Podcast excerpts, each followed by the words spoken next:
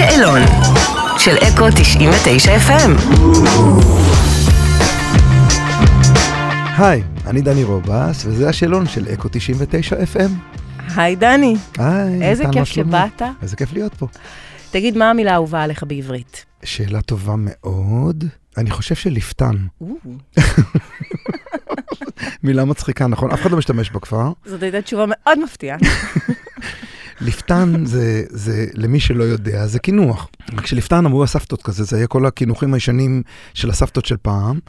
ולפתן, יש מילה, באלבום הראשון שלי חיפשתי איזה מילה באחד השירים שלא ידעתי, אני רוצה להגיד על, על, על, על איזה דייט, לספר על איזה דייט וכאילו ל- לשאול מה היה בו כל כך מיוחד, והשתמשתי שם במה היה בטעם הלפתן, וכל כך אהבתי את המילה הזאתי. היום כבר לא היית יכול להשתמש בה. לא, חשבתי שזה השיר היחיד בעברית שיש בו לפתן, אבל אז נזכרתי שיש הלפתן יומך. סתם, סתם, סתם. איזו שפה היית רוצה ללמוד? אה, אני חושב שספרדית. אני יודע אנגלית ואני יודע צרפתית לא רע, אני מקשקש בצרפתית. אה, ספרדית זה שפה, הייתי נשוי לאישה ארגנטינאית לפני הרבה הרבה מאוד שנים, ונורא אהבתי את השפה של המשפחה שלה, ואף פעם לא הצלחתי, אולי, לא יודע, לא, לא הצלחתי אף פעם להיכנס וללמוד את זה ממש. יש מילים שאני יודע, יש משהו בספרדית, יש שפות כאלה שהן נורא... אני, אני, אני רוצה לשנות את תשובתי. אוקיי. מיד, נזכרתי זה היה גם בפורטוגזית. מפתיע. נזכרתי בפורטוגזית. כאילו, אם יש ספרדית ופורטוגזית, הפורטוגזית זה כאילו המסי של הספרדית. נכון. כאילו, זה, זה שפה, פורטוגזית זה השפה הכי יפה והכי מתוקה בעולם שיש, וזו שפה שבה גם אם אתה מקלל את האם אימא של השופט, זה נשמע רומנטי. וואלה. נכון? אז תשובה סופית, דני. תשובה סופית, פורטוגזית. אוקיי. אני עובד על זה כבר.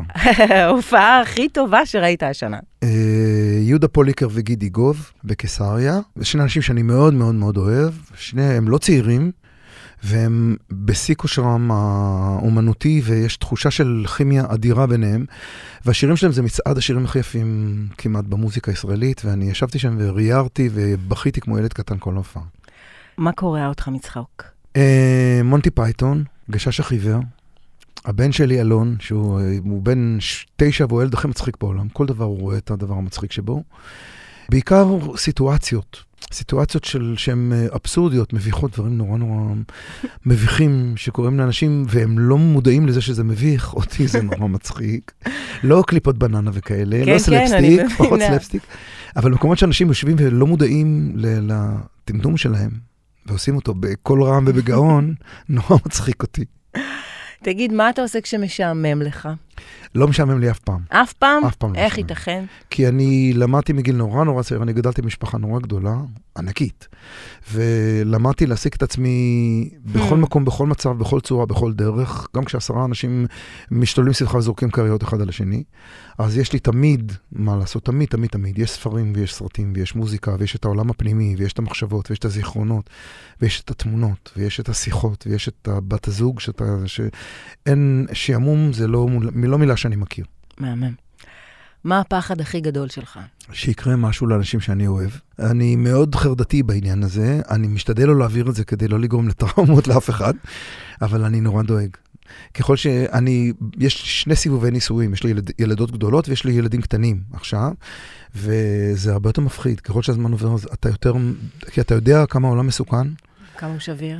וכמה הוא שביר, וכמה בשנייה אחת, וזה כבר קרה, לצ, ל- לצערי הרב, אובדנים בחיי, כזה של כמה, כמה הכל בשנייה אחת יכול, ל- כל הביטחון המוחלט הזה שאתה חי בו, והתחושה שאתה שולט בחיים ובעולם, כמה זה מתרסק בשנייה. כן, כי היא הבל בעצם.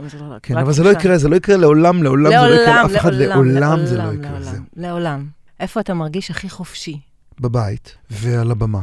זה שני מקומות, אה, הם כמעט מקבילים, כי אני חושב שזה סוג של חופש שונה. בבית אני, אני מרגיש חופשי להרפות, זאת אומרת להיות רפוי לגמרי, לא להיות מחויב לכלום ולא להיות, אה, לא צריך לתת תשובה, תשובות לכלום, לא לרצות אף אחד ולעשות כלום. ועל הבמה אני, אני מרגיש חופשי, כי אני, אני, אני כמו גולש שנמצא בים על, על גלים נורא נורא גבוהים, שהוא לא שולט בהם, אבל הוא יודע בדיוק איפה למצוא את המקום ביניהם כדי שהם יוליכו אותו למקום שהוא רוצה. אני למדתי, אני מאוד ותיק במקצוע שלי, ואני יודע לזהות את, ה, את הגלים של האנרגיה של הקהל, איך אני מביא עליהם את מה שאני רוצה להגיד ואת מה שאני רוצה לשיר, ומצליח ליצור את ה contact הזה שבסוף אף אנשים יוצאים עם עיניים נוצצות, וגם אני, זה מקום שאני מרגיש בו נורא חופשי, ואני... אין מבוכה אף פעם על הבמה, קורים דברים נורא מביכים לפעמים על הבמה, וזה אף פעם לא מביך, כי אתה לא מגיע ממקום של אני מגיע ממקום אחר, חייזר, עושה את הקסם שלי והולך, אלא אתה מהרגע הראשון מוריד את זה לגובה העיניים, לזה אתם, אנחנו ביחד באותו מקום, אני הולך לספר לכם סיפורים דרך שירים, את הסיפורים על החיים שלי, שיכולים לגעת גם בחיים שלכם, כי הם מדברים על רגשות אוניברסליים, ואז זה כמו שיחה חברית, you can't go wrong, אי אפשר לטעות. מה התכונה הכי בלתי נסבלת שלך בעיניך? אה, דייקנות. ב- זה בלתי. נסבל בעיניך? זה לאנשים אחרים זה בלתי נסבל. כי אוקיי. אני, אני, אני עושה טרור למשפחה שלי, כשאנחנו צריכים להיות באיזה מקום בשבע, אז אנחנו צריכים להיות שם בשבע אפס אפס ליד דלת, והעולם לא מתנהג ככה. זאת אומרת, העולם מתנהג אחרת. אבל אנשים- אתה זה שצודק, שתדע לך. כן, אני יודע שאני צודק, ואם כולם מתנהגים ככה, העולם היה יותר טוב, היה יותר מוצלח. אבל מאחר והוא לא מתנהג ככה, אז, אז, אז זה קצת מצחיק. אתה, אתה עומד כמו איזה קצין אנגלי ממאה הקודמת, לזרז את כולם כי צריך. ודורש מהם לצאת מהבית. כן, אני, יש לי כבוד נורא גדול למחויבויות ולזמנם של אנשים אחרים. לאנשים אחרים בגדול. אז כשאתה קובע עם מישהו משהו בשעה מסוימת, כל דקה שבה אתה מכר, אתה גוזל מזמנו. ואתה גוזל ממשהו שאחר שהוא יכול לעשות באותו זמן, והוא התאמץ נורא להגיע לפגישה, גם הוא לא מגיע, אני, בעיניי הוא התאמץ. אז מ, אני חושב שזו תכונה לא נעימה, לי טוב איתה דרך אגב, זאת אומרת, אני מרגיש נוח עם זה, אבל אני יודע שהיא בלתי נסבלת לסביבה. סגנון מוזיקלי שעדיין לא נגעת בו, והיית שמח לנסות? היפ-הופ, nice, אני נורא אוהב. אוקיי. אני אוהב משמיעה, ואני, החיבור שלי אליו הוא תמיד אה, כבדהו וחשדהו, אנחנו בענייני כיבוד. וחשדות. כי, אני, כי הסגנון הוא נפלא בעיניי, והיכולת לבטא דברים טקסטואלית ובקצבית היא פנומנלית. מצד שני, אני בוגר של עולם uh, מלודי, של שירים שיש בהם מלודיה, יש בהם קו מלודי, מנגינה. שבתוך המנגינה קורעת את ליבי, אני ככה גדלתי על כל השירים שאני אוהב. אז זה משהו שאתה צריך לה- להשעות את, ה, את האהבה הזו לקווים מלודיים בתוך הרמוניה, למנגינה בתוך אקורדים, כדי נכון. ליהנות מהיפ-הופ במלואו ובמיטבו. למרות שהיום מאוד נכון, יש חיבור, יש, יש חיבור, וזה כן. יכול להיות מעניין האמת. וזה, אני, כן, אני מתישהו אגע בזה. סתם בפעם נענעתי אפילו אם זה לא. יצא החוצה, כן. ברעיון הבא תשאלי אותי בתור היפ-הופיסט. כן, בדיוק, להגיד, אה, נגעת בדיוק בהיפ-הופ, איך, אה, איך זה מרגיש. אמ, ז'אנר מוזיקלי שיפתיע אותנו שאתה שומע, למרות שהרגע ענית על זה. אז אני שומע היפ-הופ. מה אתה אוהב? המון דברים, אני אוהב את, קודם כל, רביד פלוטניק בעיניי הוא גאון שאין כדוגמתו, אני שומע אותו ואני אני פשוט, אני רוצה להיות רביד פלוטניק כשאני גדול. יש משהו כולנו ביכולת, קצת. ביכולת הביטוי שלו וביכולת שלו לבטא רגש מזוכח מאוד ולגעת בזה באמת, ל- ל- כמו שהאימהות שלנו שהיו מבשלות היו מזקקות משהו עד שהוא היה נשאר ממנו תמצית מדויקת, כן. יש משהו בשירים שלו שהם כל כך תמצית מדויקת של רגש אנושי אמיתי שפוגע תמיד בכל כל העצבים החשופים של, של הגוף שלי. הוא גם יודע לתפוס תקופות ו- ורגשות ודורות, הוא נפלא. הוא גאון על-זמני בעיניי. מה מוציא אותך משלוותך? גזענות, רשעות וטיפשות, לפי הסדר הזה. מה מערכת היחסים שלך עם הרשתות החברתיות? אנחנו נחזור לכבדהו וחשדהו? או- אוקיי. אני, אני, לא, אני פעיל, אבל לא פעיל ישיר. יש אנשים שעושים בשבילי. אני, אני מייצר תוכן לרשתות החברתיות. אני לא אוהב את הרשתות החברתיות אתה לא שם? כללי. לא. טיק טוק, אינסטגרם, לא. פייסבוק, לא גולל? אני נמצא שם, לא, גולל אני בטח לא. אוקיי. אבל אני שם כי יש לי אה, מחויבות לאנשים שנמצאים שם והם מקשיבים ורואים וכזה, לייצר עבורם דברים, ואני מייצר באהבה ובשמחה ו- ומקבל תגובות. יש אנשים שמסננים עבורי, כי- יש ים של דברים שאתה צריך את כל החיים נכון. בשבילם כשיש לך המון עוקבים. ו- אבל uh, אני, אני אידיאולוגית לא שם, ואני אידיאולוג, אידיאולוגית לא שם, לא בגלל שאני נגד תקשורת חברתית. אני חושב שכל דבר שהוא גדול ברמה הזאת ושהוא, uh, אין עליו רגולציה איזושהי, כמו על פייסבוק, על אינסטגרם, על טיק טוק, כל מיני כאלה, מייצר בסופו של דבר גידולי פרא שמאכירים את, ה- את היופי הבסיסי של זה, את הכוונה הדמוקרטית והאנושית של תקשורת אנושית שבזה. אז כל הרוע שנמצא שם והיכולת של אנשים להשתמש במקלדות שלהם כדי להזיק לאנשים אחרים וליצור חרמות וליצור ושיימינג וכל הדברים האלה כשלא צריך. לפעמים צריך שיימינג, זה בסדר. אבל המקומות האלה והיכולת הזאת היא, היא גורמת לאנשים לא- להוציא לפעמים את הצד הרע שלהם. וזה לא נעים להיחשף לצד הרע של אנשים, והרשתות חושפות יותר צדדים רעים של אנשים מאשר צדדים טובים. יש לך קהל מאוד נאמן, 11 אלבומים, עדיין מתעסקים ביצליח, לא יצליח, ישמיעו, לא ישמיעו. אה, צריך להגדיר מתעסקים, זאת אתה, אומרת. בינך לבין עצמך רגע לפני שיוצא שיר. לא, אני לא חושב על אם זה יצליח או לא, וזה לא קרה גם בתקופות, של, מוקדמות שלי. גם אוקיי. באלבומים הראשונים. היה לי נורא חשוב שאנשים ישמעו את המוזיקה שלי, אבל זה לא המקום של יצליח או לא יצליח, במקום שאני רוצה להיות מפורסם, או אני רוצה שהמון אנשים יכירו אותי. זה מהסיבה, מהסיבה הנורא פשוטה שאני, זה התקשורת שלי אל העולם, המוזיקה, האלבומים שלי, ההופעות שלי, זה התקשורת שלי עם העולם החיצון. אז הדרך שלי לתקשר עם אנשים זה במקום הזה. אז אם, אם, זה, אם הרבה אנשים שומעים את זה, זאת אומרת שהצלחת לתקשר, ואם לא, זה כאילו באת, זה, זה הקיץ של אביה. זאת אומרת, אתה, אתה שולח משהו ואף אחד לא בא. אז נורא רציתי שאנשים יבואו, אבל זה לא המקום של יצליח ברמה של להיכנס לכל הפלייליסטים ושכל המדינה תכיר אותי ושאני אהיה לי יותר uh, כזה השמעות ביוטיוב מאשר ראו, זה לא באמת מעניין. זאת אומרת, מבחינתך אתה משחרר מתנה ומקווה שהיא תתקבל. כן, אני, אני כותב את חיי, אני כותב באמת, אני כותב יומן חיים לגמרי, ואני משחרר את היומן חיים שלי מתוך הבנה שאני לא אשנה את החיים שלי כדי שהיומן חיים שלי יצליח יותר. זה החיים שלי, זה היומן. השירים הם היומן החיים שלי. כמובן, אתה מסדר ומארגן וחושב, ומנסח, אבל זה היומן. מיש, אם אנשים יאהבו אותו, זה מתנה גדולה, כי אז זה אומר שהם גם מתחברים לדברים שאני חושב, ושיש תקווה בעולם שאני מנסה להעביר. ואם לא, אז מה תעשה? תשנה את החיים שלך? מה אני נגד, אה, אני חושב שכמה שבן אדם דבק בעצמו יותר, ושולח יד פנימה יותר עמוק לתוך עצמו, ומוכן להראות גם את הג'יפה. לפעמים אנשים מרגישים יותר נוח עם זה ומתחברים יותר, והתקשורת יותר מוצלחת וטובה. האלבום האחרון שלך, מקומות, נכתב בזמן הקורונה. נכון, חלקו הגדול, כן. איך, איך השפיעה עליך התקופה הזאת כאומן ובכלל?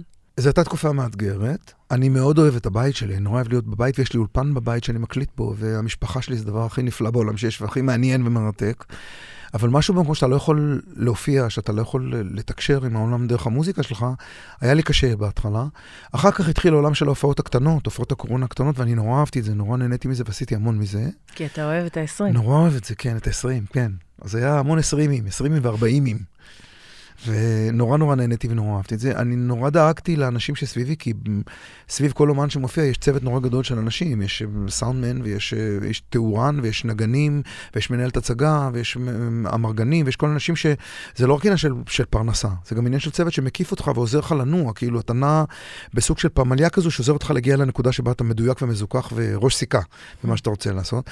וכל האנשים האלה בתקופה הזאת לא יכלו לעבוד. זאת אומרת, אני יכול ללכת עם גיטרה לחצר של מישהו ולשיר לו, אבל התאורן שלי לא יכול לעמוד ולהעיר. בבית את הפריג'ידר, כי זה... הוא גם לא יכול להתפרנס. מזה, וגם אין לו, אין לו... אז זו הייתה תקופה נורא נורא קשה. אפילו יש על זה שיר באלבום שקוראים לו כמה אפשר, כזה שבעצם דיבר על זה, וצילמתי בקליפ שלו את כל הצוות שלי מסביב עומדים ו... ליד מה שהם עושים ו... ו... ולא עושים אותו. זאת אומרת, התאורה ליד התאורה והסאונד ליד הסאונד, וזה היה קליפ נורא חזק וגם התקבל נורא נורא חזק. השיר הזה, ו... זה בעיקר הפריע לי. אבל אני, אני. אני שורד, אני בא ממשפחה כזאת גם, של אנשים שנועדו לשרוד בכל מקום, אני אפול בכל מקום על הרגליים, זו התחושה לפחות. מה דני רובס של היום, מה הוא היה אומר לדני רובס של תחילת הדרך? אה, הייתי מזהיר אותו מפני כמה פיתולים, מפני כמה סמטאות נותן לו איזה heads up? בדרך. אומר לו, כן, תראה, אתה תלך שם, הדרך שלך נכונה. מה שאתה מאמין בו יקרה. אני הייתי ילד כזה שחולם תמיד לשיר ולנגן ולכתוב ולכתוב את חיי, ושאנשים יקשיבו ויאהבו אותי דרך השירים שלי. אני לא זקוק לאהבה של הקהל כדי לאהוב אותי. אני אוהב כדי שהם יאהבו את מה שאני כותב, כדי שזה ייתן לי איזו לגיטימציה לזה שאני כותב משהו שהוא אמיתי ואוניברסלי, זאת אומרת שאני יכול להתחבר אליו. אז נורא רציתי את זה, זה מקום שנורא נורא רציתי.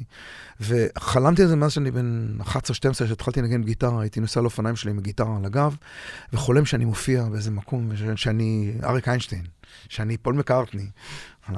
אז הייתי אומר לילד הזה שזה יגיע, שזה יבוא, זה בסדר. תהיה סבלני, הכל יגיע, הכל בסדר. תמשיך להיות חרוץ ותמשיך ל- לרכוש ידע. נורא חשוב שתדע דברים על העולם, לא רק, לא רק על מוזיקה. כי כמה שאתה יודע יותר, גם אם אתה לא כותב שירים עם אינפורמציה, זה מרחיב את האופקים שלך ונותן לך יצורת ליצור אומנות יותר מוצלחת. ויש מהדרך הראשית והבטוחה הזו שהייתי אומר לדני רובס הצעיר, שהוא ילך בה בבטחה, יש כמה סמטאות שלא כדאי להיכנס אליהן.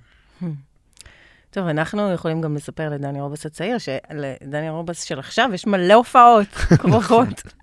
אה, בנובמבר. כיף זה הופעה. וואו, איזה כיף, כן. ומלא, מלא, אני אתן ממש כמה. עכשיו סיימנו סיבוב נורא גדול של, אה, של 40 שנה למסגרות לאלבום הראשון. נכון. יש הופעה אחת כזו בינואר. ועכשיו אתם עוד יוצאים, זהו, אתם כן. יוצאים לדרך, יש בנובמבר גם בפאב הפרה, נכון. ויש לכם את אה, דני... בשילת, בג'יפסי. נכון, בנובמבר, ובזאפה חיפה נכון. בדצמבר, ובגרי במודיעין בינואר, ובאמת איזה. כיף רק אה, לראות אותך בכל מקום. דני רובס, אני מכריזה עליך בזאת כבוגר השאלון בוגר של השאלון, אקו 99 מקבלים תעודה? FM. לא, כולם שואלים אותי את זה בסוף, אנחנו צריכים להתחיל להכין תעודה או משהו תכינו כזה. אה, אה, כזה כמו... סיכה? סיכה כזו, כן, כמו סיכה של מועמדים, השאלון? כן. בוגר השאלון, אני אני מתחייב ללכת בכל הופעה. אתה יודע מה? יש לנו את זה מוקלט, והסיכה תגיע. תודה רבה רבה שבאת. תודה רבה לך, מטל, על השאלון המעניין, היה לי כיף לשוחח איתך. איזה כיף היה. תודה.